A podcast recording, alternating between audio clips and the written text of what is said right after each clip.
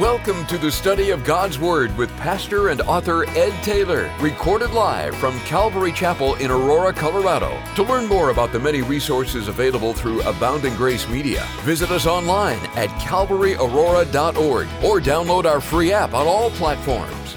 And now, here's Pastor Ed to take us into our study. Amen. Would you take your Bibles and open them to Hebrews chapter 6? In a Bible study that I've entitled Understanding Some of the ABCs of the Faith. Now, the word controversy means a heated or a prolonged disagreement. And that pretty much sums up chapter 6 of Hebrews. It has been and continues to be a source of great controversy, this section of the Bible. And what I've learned is that key ingredients can be missed when people choose to argue instead of receive.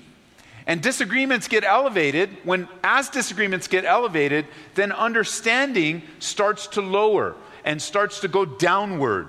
And no doubt, on the list of the top five difficult passages in the Bible, this one has to be on that list. Now, today, we aren't actually going to deal with the controversy. We're going to take the first few verses and build on as we'll get there next week and next time. But for now, I think it's important for us to be reminded what a shame it is to be trapped into arguing over the Bible instead of worshiping the author and being enamored by the majesty of God. And, you know, if we understood everything there was to understand about God, then we would be God. But one of the first things you learn in life is you are not God. Anybody amen that? I'm grateful that I'm not God for a variety of reasons. But I know who I am and I know who God is and how he reveals himself in the scriptures. And standing firm in the faith for sure, but never veering away from worship and adoration. Now remember, this section of Hebrews is the context is spiritual maturity. That's what we learned last time. Come back to chapter 5 with me and pick up in verse 12. Chapter 5, verse 12. For though by this time you ought to be teachers, you need someone to teach you again, notice, the first principles of the oracles of God, and you have come to need milk and not solid food. The spiritual maturity of the Hebrew Christians is not as advanced as it should be. They aren't as far as they should be, and as a result, they want to go backwards. They want to go back to Judaism. You see, when you were saved, when I was born again, that began the spiritual growth process. We all need to grow up, we all need to make progress. Spiritual maturity is expected. Just as in the physical realm, when a baby is born, a baby naturally grows up into maturity, so it's true in the spiritual realm. When you and I were born again, no matter what age we are, spiritually, we became an infant. And there is that expectation for spiritual infants to grow up. And you don't want to come to a place in your life where you're being told, by now you should be teaching these things to other people. But instead, you're wanting to go backwards. And it is possible for us not only to stop moving forward, but to start going backward. And that's exactly where the Christian believers are, these Christian Hebrews are in this section of Hebrews. They're being rebuked, as it says in chapter 5, verse 12, for needing milk and not solid food. So let's pick up in verse 1 of chapter 6. It says, Therefore, leaving the discussion of the elementary principles of Christ, let us go on to perfection not laying again the foundation of repentance from dead works and of faith toward God, of the doctrine of baptisms, of laying on of hands, of resurrection of the dead, and of eternal judgment. And this we will do if God permits. It's time to move forward. It's time to move forward. He says, therefore, which remember is always a connecting word. And therefore, we always have to ask the question, what is it there for? And we come back to chapter 5, and he says in verse 14, solid food belongs to those who are of full age. That is, those by, by, who by reason of use have their senses exercised to discern both good and evil. Therefore, it's time to leave this discussion of the basic things and move on if God permits. Notice in verse 1 the word perfection. You might want to circle that word. It's the same theme. It literally means mature, it means completion, the one who reaches a goal. And so the instruction here is to get their eyes back on the finish line and the race that they're running going forward. So let's leave the basic things and let's move forward to the deeper things, to those things that remember of Jesus' ministry in heaven as the, our eternal, compassionate high priest. And I believe that's a word from the Lord for some of you. You need to get your eyes back on the finish line and remember that you're in a race and that this race is run to be won and to be finished. And perhaps you have fallen to the wayside over time. And it's not just merely you neglecting the basics, it's you neglecting everything related to Jesus Christ. And our eyes would be back to perfection or completion. Paul wants us to learn these six foundational truths. They're not exclusive, there are many foundational truths, but there are six mentioned here. Because if we're going to make progress and leave childish things behind, then we need to learn our ABCs. And why do we learn ABCs? But to learn how to communicate. You learn the alphabet to put words together, words to put sentences together, so that we can learn to grow in our relationship with one another. That's one of the first things that a missionary will do when, even as they're preparing to go to another country in order to take the gospel to them, they'll start preparing by learning the language of that country. And isn't it important for us to understand the language of God? To put the ABCs together so that we might put words together and sentences together and grow in our relationship with God. It's His work in us, the hope of glory, His strength. And even as we're learning these things, we can't forget that it's the work of God in us. It's His work. It's God that enables us by His grace to make progress. You may hear these practical Bible studies and think, well, I better get busy and, and I better start working harder and I better start doing more, when all the while God is simply asking you to surrender to Him, to learn the abiding relationship that's yours in Christ Jesus. That the responsibility is not to weigh you down, but rather to lay aside the weight and the sin that so easily ensnares us so we can run our race with joy, the joy everlasting. And so it's God that works in you, both to will and to do for his good pleasure. So let's look now at six of these foundational things that are laid out for us as elementary principles that we all should know. Number one is here in the foundation, it says in verse 1 the foundation of repentance from dead works. Every believer should understand repentance. It is the very gateway to salvation. Recognizing your sin against a holy and a righteous God and choosing to repent. Now, the Greek word there for repent is metanoia, and it literally means a changing of the mind. That's what repentance means. I've changed my mind about the subject. Or, better put, repentance speaks of going in one direction and then turning around and going the exact opposite. That's repentance. It's, it's a pivot where you say, you know, I used to live my life this way. Now, through repentance, I'm going to live my life for the glory of God. And he says, repentance from dead works. Well, what are dead works? Well, dead works refers to any work that you or I do that we believe will save us or keep us saved. Don't forget, these Hebrew believers are wanting to go back to Judaism back to the formalism of works. They want to go back to a place where sacrifices and rituals and ceremonies will be a big part of their life that they would then depend upon in being right with God. And yet, every ritual, every ceremony, everything listed in the Old Testament pointed to who? Jesus Christ, the fulfillment. Which this whole sense of going backwards doesn't make sense. It doesn't make logical sense. It doesn't make biblical sense. Because even if they were to go back to Judaism, what would Judaism teach them? To look for the coming Messiah, to which they would learn Messiah has come, that they would embrace him as he's fulfilled the law. And so they are caught up in their spiritual maturity of looking backwards, which really isn't going backwards at all.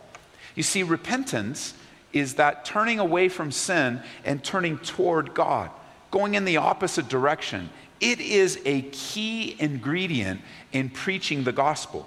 You'll recall in Matthew chapter 3, verse 1, it says, In those days, John the Baptist came preaching in the wilderness of Judea, saying, Repent, for the kingdom of heaven is at hand.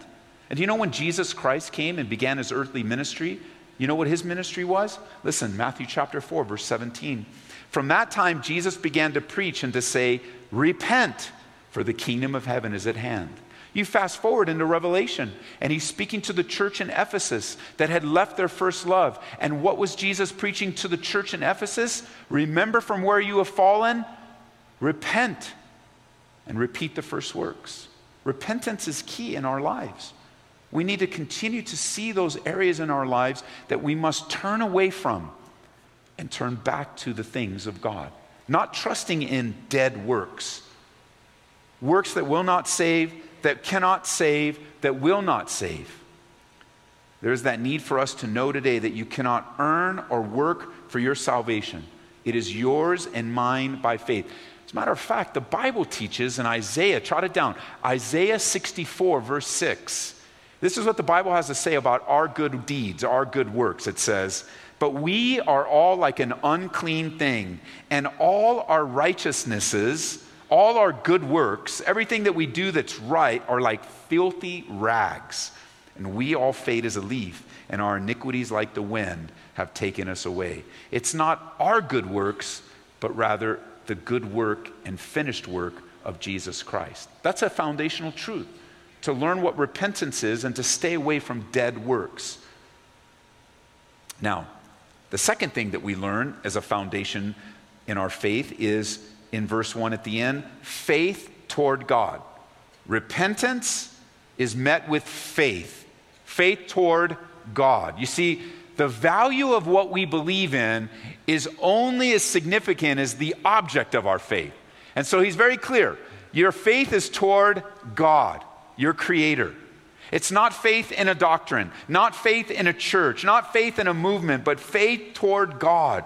Our lives were forever changed and are forever changed by faith.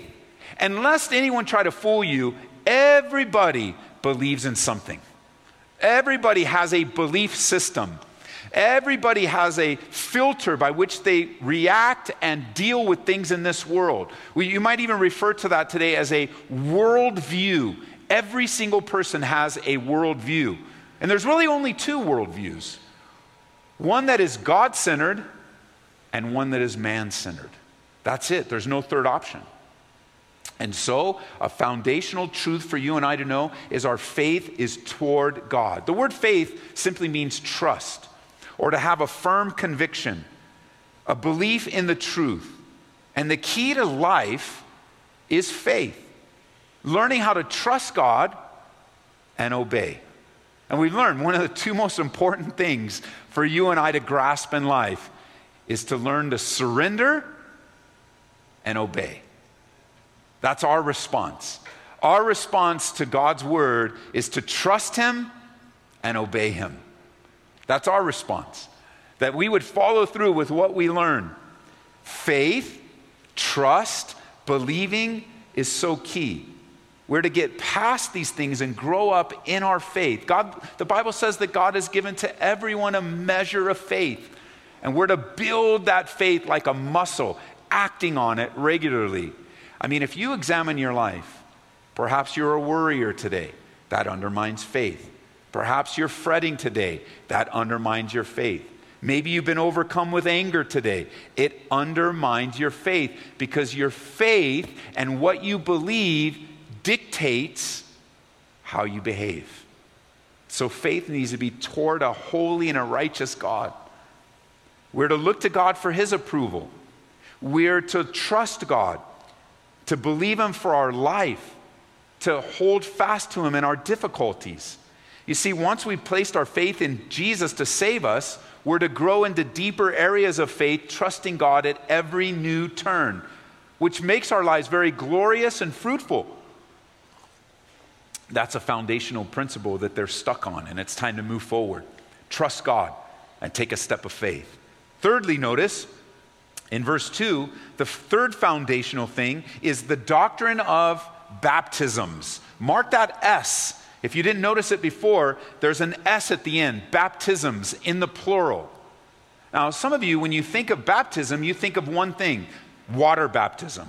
But there are actually three significant baptisms in the Bible. The first one is baptism into the family of God. Now, before we get to that for a moment, let's define the word baptism.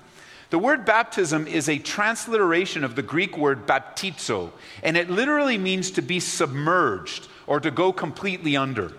The greatest picture from the ancient Greece, from the ancient Greek language, is actually this picture of taking a garment, let's say a white garment, and having a bucket of dye, and you would baptize that garment. So the idea is that that white garment would go under the purple dye and come back up a completely different color than it went in because it was completely submerged. And so the first baptism that's mentioned in the scriptures is actually not water baptism, but being baptized into the family of God. Jot it down in 1 Corinthians chapter 12, in verse 13, I'll read it to you. It says, For by one Spirit we were all baptized into one body, whether Jews or Greeks, slaves or free, we've all been made to drink into one Spirit. This happens when you're born again. You are immediately brought into the family of God. You are immediately submerged into a brand new family.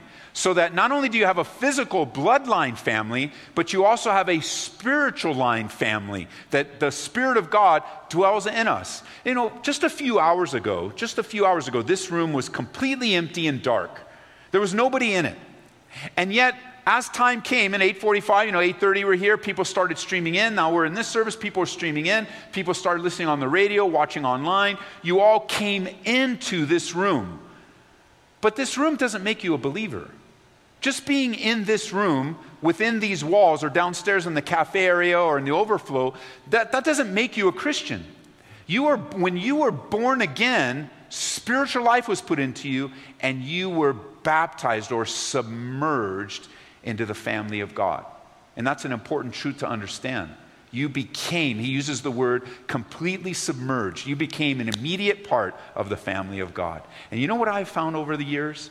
I have found that as close as some of my bloodline family is, I find that there's a close kinship among the spiritual family of God. It doesn't matter where I travel, it doesn't matter where I go, it doesn't matter what language we speak, there is a spiritual language that connects us in Jesus Christ. And I know from some of your testimonies that your relationship with believers is actually deeper and closer than your bloodline relationships because that's the god that's the way god he brought you in that's one of the baptisms you need to recognize secondly there is water baptism we're all familiar with that.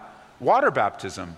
Water baptism is our obedient act of identifying with the finished work of Jesus Christ.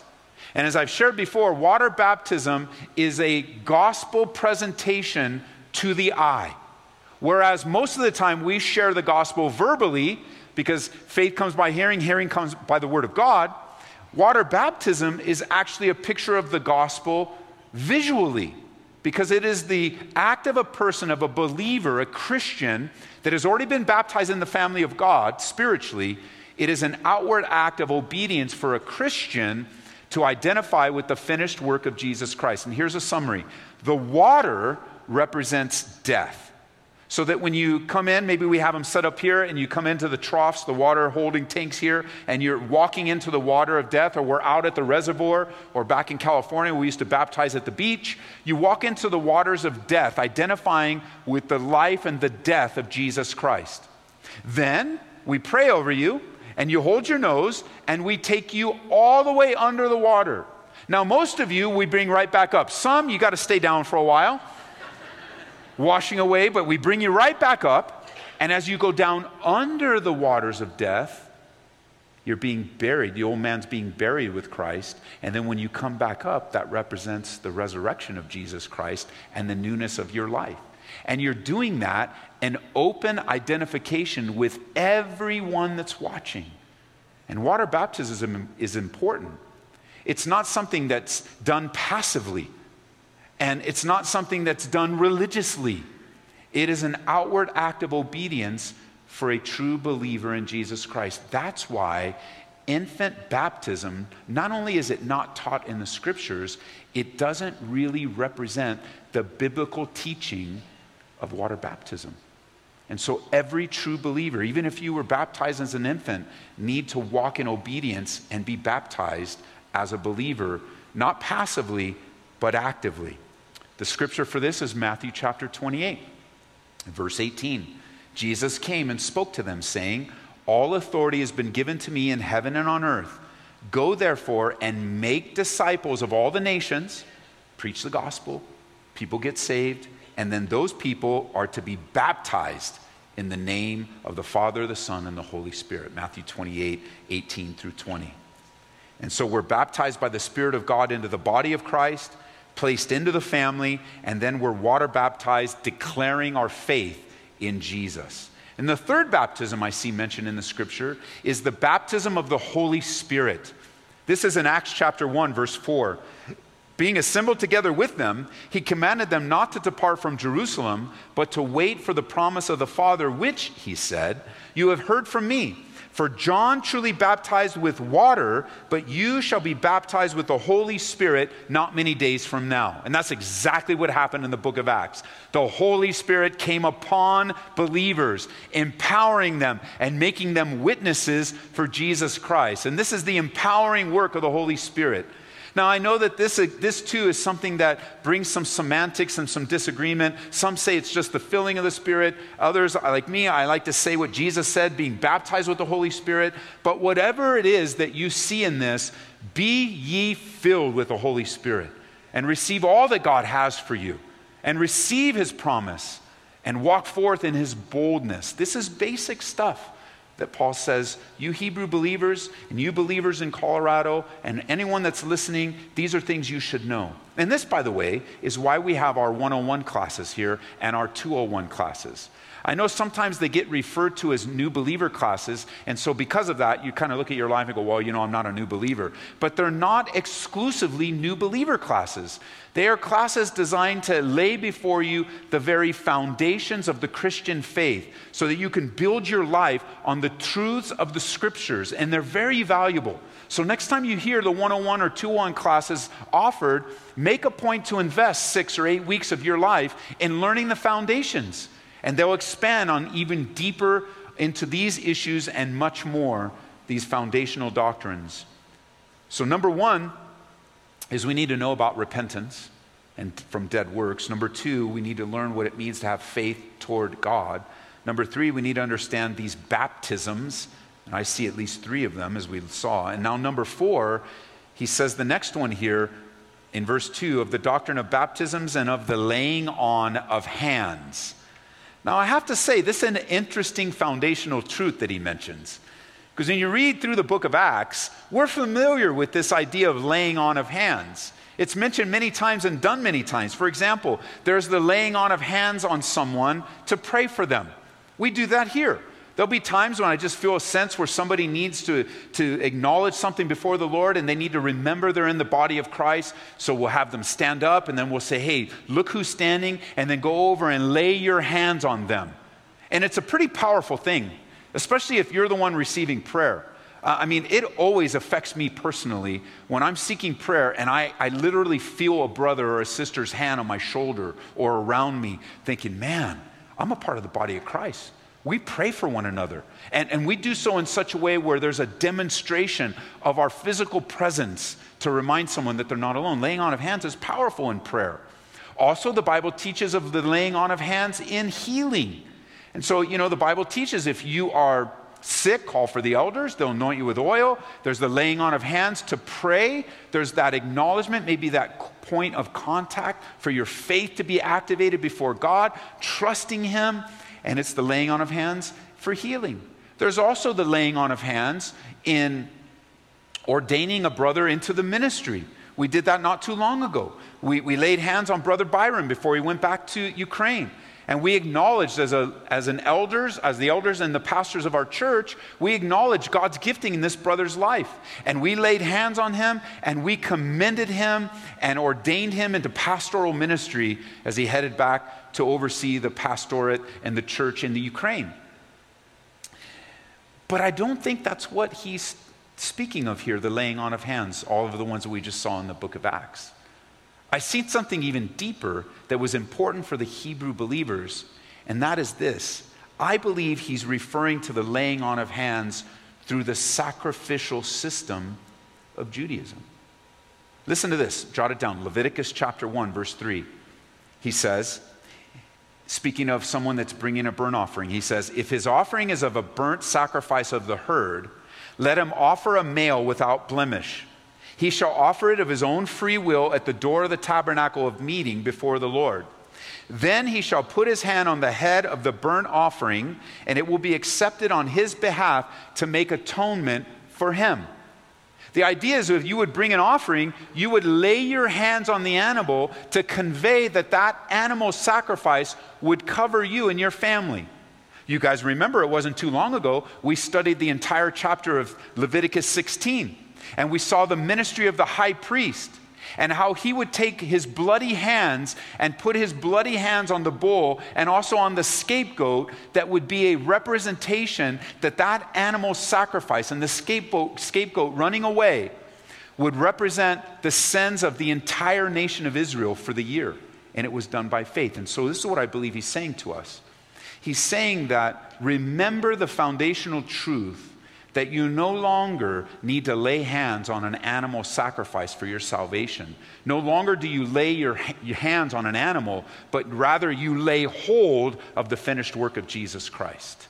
He says, Don't go backwards. You're going backwards to something that you've already grown up for. You don't need to lay your hands on an animal anymore. And by the way, I am glad that you guys have gotten this because in all the years we have been a church, nobody has brought a goat to sacrifice here. Praise God for that. Because we're walking, you know, you're walking in with a goat and you're going, dude, what are you doing here? Like, oh, I just came to be a sacrifice. No, no, we don't do that. Because Jesus Christ is the Lamb of God that takes away the sins the world. Anyone by faith. He's the once for all sacrifice. And so they need to understand, as you and I do, that we no longer lay our hands on animals and sacrifice animals. Jesus Christ is the fulfillment of the sacrificial system.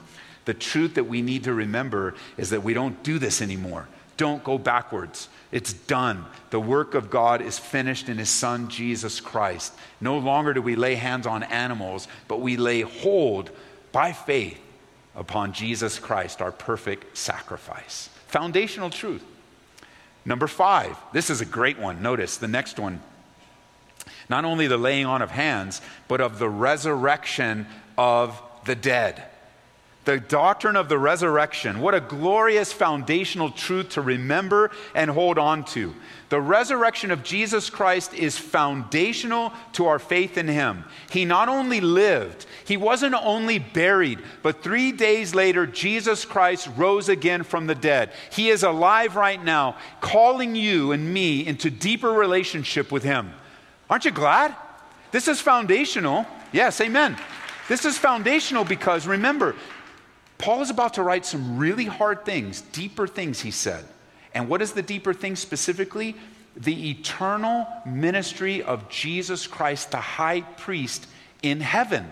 His ministry did not end at his death.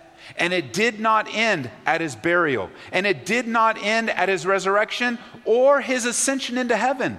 That he is still living and interceding and serving you and I in the heavenly realm that will be explained in further chapters.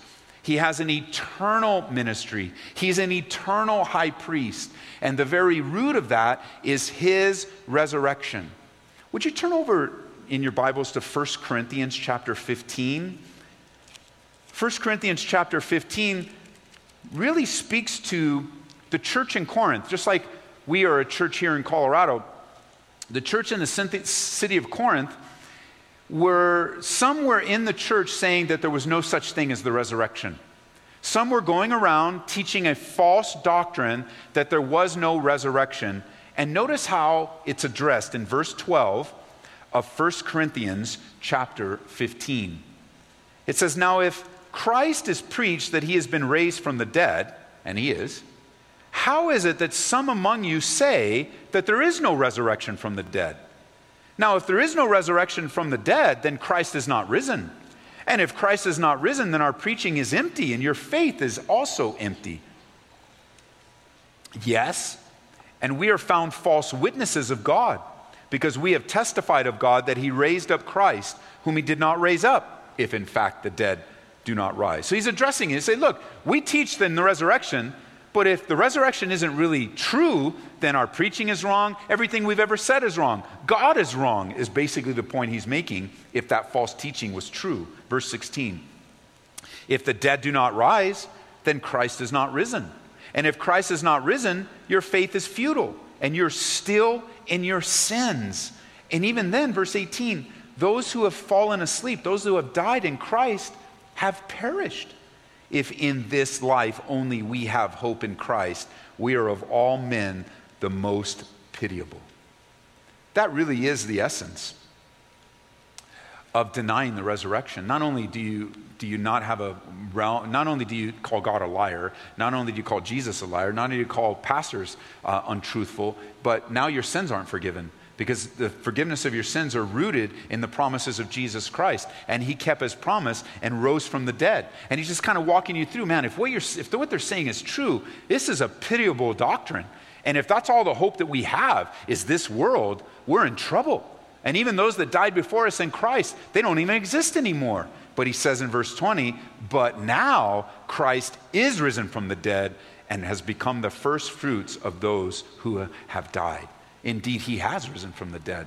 And the very power that rose Jesus Christ from the dead dwells in every true believer. That everything you and I face is met with the same power that rose Jesus from the dead. Not only that, but it gives us the significance that our sins have been forgiven by the finished work of Jesus. Not only that, but it reminds us that all of our friends and family that have died in Christ will be reunited with them. Why? Because of the resurrection. It's foundational the resurrection of Jesus Christ. He is alive. He is not in the tomb. So much so that Peter would put it this way in 1 Peter chapter 1 verse 3. He says, "Blessed be the God and Father of our Lord Jesus Christ, who according to his abundant mercy has begotten us again to a living hope through the resurrection of Jesus Christ from the dead." Peter was an eyewitness. He says, "Because of the resurrection of Jesus, we have been begotten to a living hope one that is looking for a soon return. Notice, to an inheritance incorruptible and undefiled that does not fade away, reserved in heaven for you who are kept by the power of God through faith for salvation, ready to be revealed in the last time. The resurrection is essential. It's an essential Christian doctrine that we understand of the power of Jesus, and he's alive today. You know, it reminds us too in that last verse uh, in 1 Corinthians, like if there's only hope in this life, man, and we have the most pitiable existence. It reminds us of one of the most significant but often overlooked teachings of Jesus Christ found in Matthew chapter 6. In Matthew chapter 6, as Jesus is speaking about worry and fretting and the cares and concerns of this world and clothing and food, he closes up by saying, But seek ye first the kingdom of God and his righteousness and all these things will be added unto you. That's the right order for us to seek God first, to have Him as the priority and the preeminent motive of everything in our lives. And, and can't you testify? I'm sure you can. To the many times where Jesus was not placed first, and what an empty existence that really is. The times where He wasn't preeminent, where our faith wasn't focused where the things of this world and the, the situations of this world and, and the accoutrements of this world captured our attention. And we came to the end when we finally repented and turned back to the Lord. We finally came to the end and said, you know what? This is a pitiable existence. I need to get my eyes and my life back on the Lord. Especially you young people, as you launch out into life, understand this, although it's for young and old. But understand that the key to life is to seek ye first the kingdom of God and his righteousness. Nothing else matters without God. Not, not any amount of money, not any amount of education, not where you live, not what house you drive, not what clothes you wear. You don't, you don't drive houses. What car you drive? I mean, I guess you can do those uh, mini houses. What do they call those? Those little ones on a trailer. What car you drive, what house you live in, what clothes you wear. Seek ye first the kingdom of God and his righteousness, and all these things will be added unto you. Here's the final one in uh, number six now, the final foundational thing, and that is not just the resurrection of the dead, but of eternal judgment. That's an important, sobering truth eternal judgment. To know that you'll have to answer for your life before a holy and a righteous God. And the Bible actually teaches two different judgments. One is found in Second Corinthians, if you want to turn there. Second Corinthians chapter 5. I want to show it to you, so would you please turn Second Corinthians chapter 5. This is the judgment for believers all Christians will be at this judgment. Pick up with me in verse 9 of 2 Corinthians chapter 5. It's known as the Bema seat judgment or the Bema seat. Verse 9, therefore we make it our aim, whether present or absent, to be well pleasing to him. For we, speaking of believers, must all appear before the judgment seat of Christ that each one may receive the things done in the body according to what he has done, whether good or bad. This is where our works and the motive of our works will be judged and tried by fire, purified. And that which was pure will last, and that which was pure, you know, wood, hay, and stubble would be burned away. I have to say, this is probably going to be a very surprising moment for us. I think there's going to be a lot of surprises in heaven. How that all go down, I'm not quite sure. But even times where in this life, before we even get to the Bema seat, in this life, God has revealed to me many times over that I've done something good with the wrong motive. I've done something good, but not really to glorify God or to bring Him honor. And, and while God has used that good work in order to, to, for His purposes, my motives were revealed. Well, at the Bema seat, all of our motives will be laid bare. And that which lasts will end up being rewards, and that which isn't will be burned up in the fire. The Bema seat from, from the first century referred to this place of judgment in the city square. You know, when you go with us on a Footsteps of Paul trip and we go through the different cities, there's actually still some Bema seats there, and that's where the judges would sit. And the judges of the city would judge matters that were important and that would be brought to them. But also, the Bema seat represented the place in the Olympic Games where a person would come and be rewarded for their victory. And so, the Bema seat is not just a place of, of purifying and burning away those things that were done with impure motives, it's also a place of reward for the Christian. Turn back to Revelation now, chapter 20. Because the second judgment that's mentioned in the Bible is known as the Great White Throne Judgment great white throne. Believers will not be at the great white throne judgment, it is reserved for unbelievers. Now, they may be somewhere in that vicinity, perhaps, but the great white throne judgment is for unbelievers where they'll be judged by one decision and one decision alone, and that is what did they do with Jesus Christ? How did they respond to the finished work of Jesus Christ in their lives. Notice in verse 11 of chapter 20, it says, Then I saw a great white throne and him who sat on it, and from whose face the earth and heaven fled away, and there was found no place for them. And I saw the dead, small and great, standing before God, and the books were opened, and another book was opened, which is the book of life. And the dead were judged according to their works by the things which were written in the books. And then notice the sea gave up the dead that were in it. Death and Hades delivered up their dead. And they were judged, each one according to his works. And then death and Hades was cast into the lake of fire. This is the second death. And anyone not found in the book of life was cast into the lake of fire. And so eternal judgment is something we all need to come to terms with. The Bible says, according to Hebrews chapter 9, verse 27, that it is appointed once for men to die, and after this, the judgment. There are no second chances after death. There are many gracious chances this side of death. But once a man or a woman dies, there is no other chance. You can't change your mind after you die. Now, I have to say, though, in a sense, you will change your mind in the presence of God, but by then it'll be too late. There is no such thing as this doctrine of purgatory, where you go somewhere and get a second chance, and people can pray you out and pray out the sin in your life. You either receive Jesus Christ and his finished work of salvation for your life now before you die, or after that, it's the judgment. Believers stand before Christ in the Bema seat, unbelievers stand before the great white throne. Believers go into an eternal presence forever and ever in the presence of God, full of joy and peace and, and true happiness.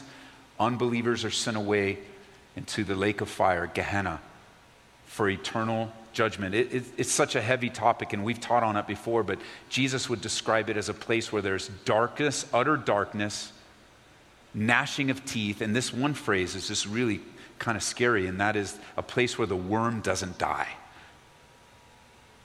And that's not God's heart for you. God's heart for you listening to me right now is for not, not for you to experience eternal judgment. It's for you to experience eternal life. That you might live in a way that glorifies and honors God, your Creator. That you would live in such a way where your sins are forgiven and you have repented of your sins and you have turned your life toward faith in God, living in the very resurrection power of God, living in a way where you don't depend on your dead works to save you or some religious system, but rather a surrendered, obedient life, abiding in Christ. You see, for us that are saved, God's heart for us is to grow up, to become more useful in His hands, not less. God is strong and mighty, working in you by His grace. And He uses a variety of people and a variety of ways and a variety of circumstances and a variety of time periods to help us grow up, to help us mature, to help us toward perfection. Some of you have such deep, searing pain right now, and yet I want you to know that that pain is not lost or wasted in the hands of God. Or you could put it this way there is purpose in your pain today, and God will use it for His glory. I know there are times where you're just like, you know, I don't understand. I just don't see how. Marie was just telling me this yesterday as we were standing by the graveside of our son. And she says, You know what? It doesn't get any easier.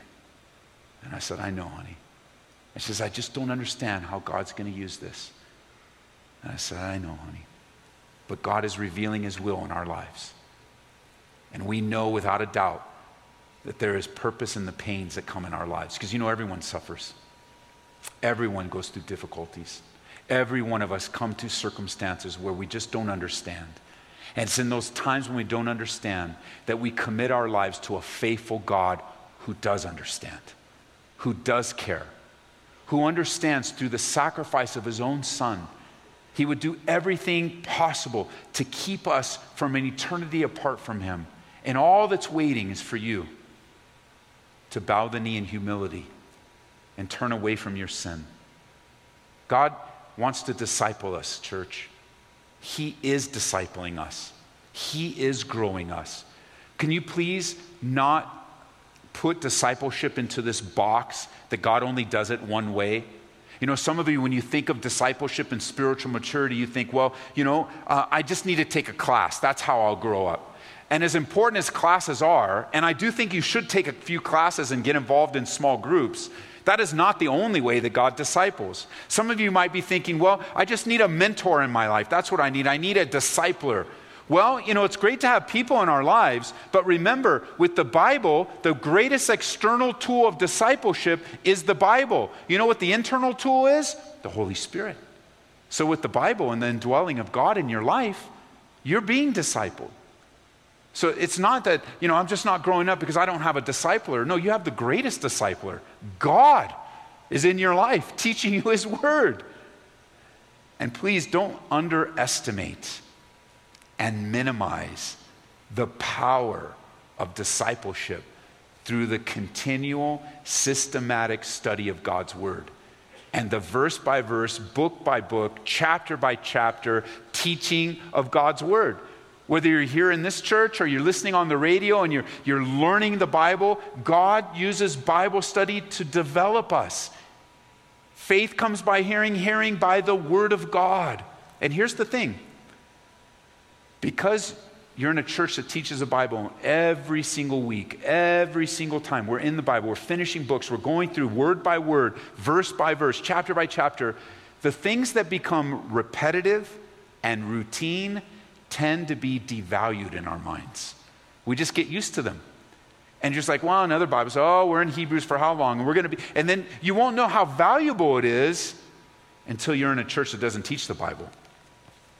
And there are many today, unfortunately. Oh, I don't mean that they don't use the Bible. Praise God that there are still churches using the Bible, but they'll take a verse here and a verse there and, and kind of throw it out there so that it can be the platform by which whatever the pastor or teacher wants to say can say. But what we need is the whole counsel of God. We need to discipline ourselves to listen to the Word of God we, we need to learn, even as we saw last time, to read our Bibles and pray how often? Every day. That the Word of God, even a brother came up on Wednesday and he said, You know what? I've been walking with the Lord for so many years, but your message got me. And I go, Really? What happened? He says, You know, I just haven't been reading my Bible. And so for four days, as of last Wednesday, four days, the brother read the Bible and he's been blessed. And I challenge you read the Bible, you'll be blessed. Focus on the things you do understand. There's not just one way of discipleship. Because there's so many different people, different mindsets, different levels of, of ability and, and how our minds work, God uses a lot of different ways to disciple us and to grow us. And ultimately, the goal is not to become like a pastor or a famous teacher. The goal is to be conformed to the image of Jesus Christ. And this is what Jesus said, and I'll leave this, I'll leave you with this. In Luke chapter 6, verse 40, it says, A disciple is not above his teacher, but everyone who is perfectly trained, perfectly discipled, will be like his teacher. And we want to follow our teacher, Jesus Christ. So, Father, as we head out today, we're grateful and we're thankful for your faithfulness in our lives. And I know we spent a day, uh, you know, spending with family and friends thankful. But God, let every day be a day of thanksgiving. That we would be anxious for nothing, but in all things by prayer and supplication, making our re- prayer and supplication with thanksgiving, make our request be made known to God. And the peace of God that surpasses all understanding will guard our hearts and minds in Christ Jesus. May we leave here with the sense of your guarding, faithful purposes in our lives. Nothing is wasted. No feeling in this room today no anxious thought, no worry, no, no uh, even frustration. Lord, I just sense that today there's someone here that's just really frustrated where they are in life. You, you could say that they've been using the phrase, I don't want to be here. And I pray, God, that you would minister to them by your grace, that they are where they are by your will, and that you are doing a work. You haven't abandoned them, you, you haven't turned your back upon them. Sometimes, like the children of Israel, they'll cry out to Moses, Why have you brought us here? Weren't there enough graves in Egypt?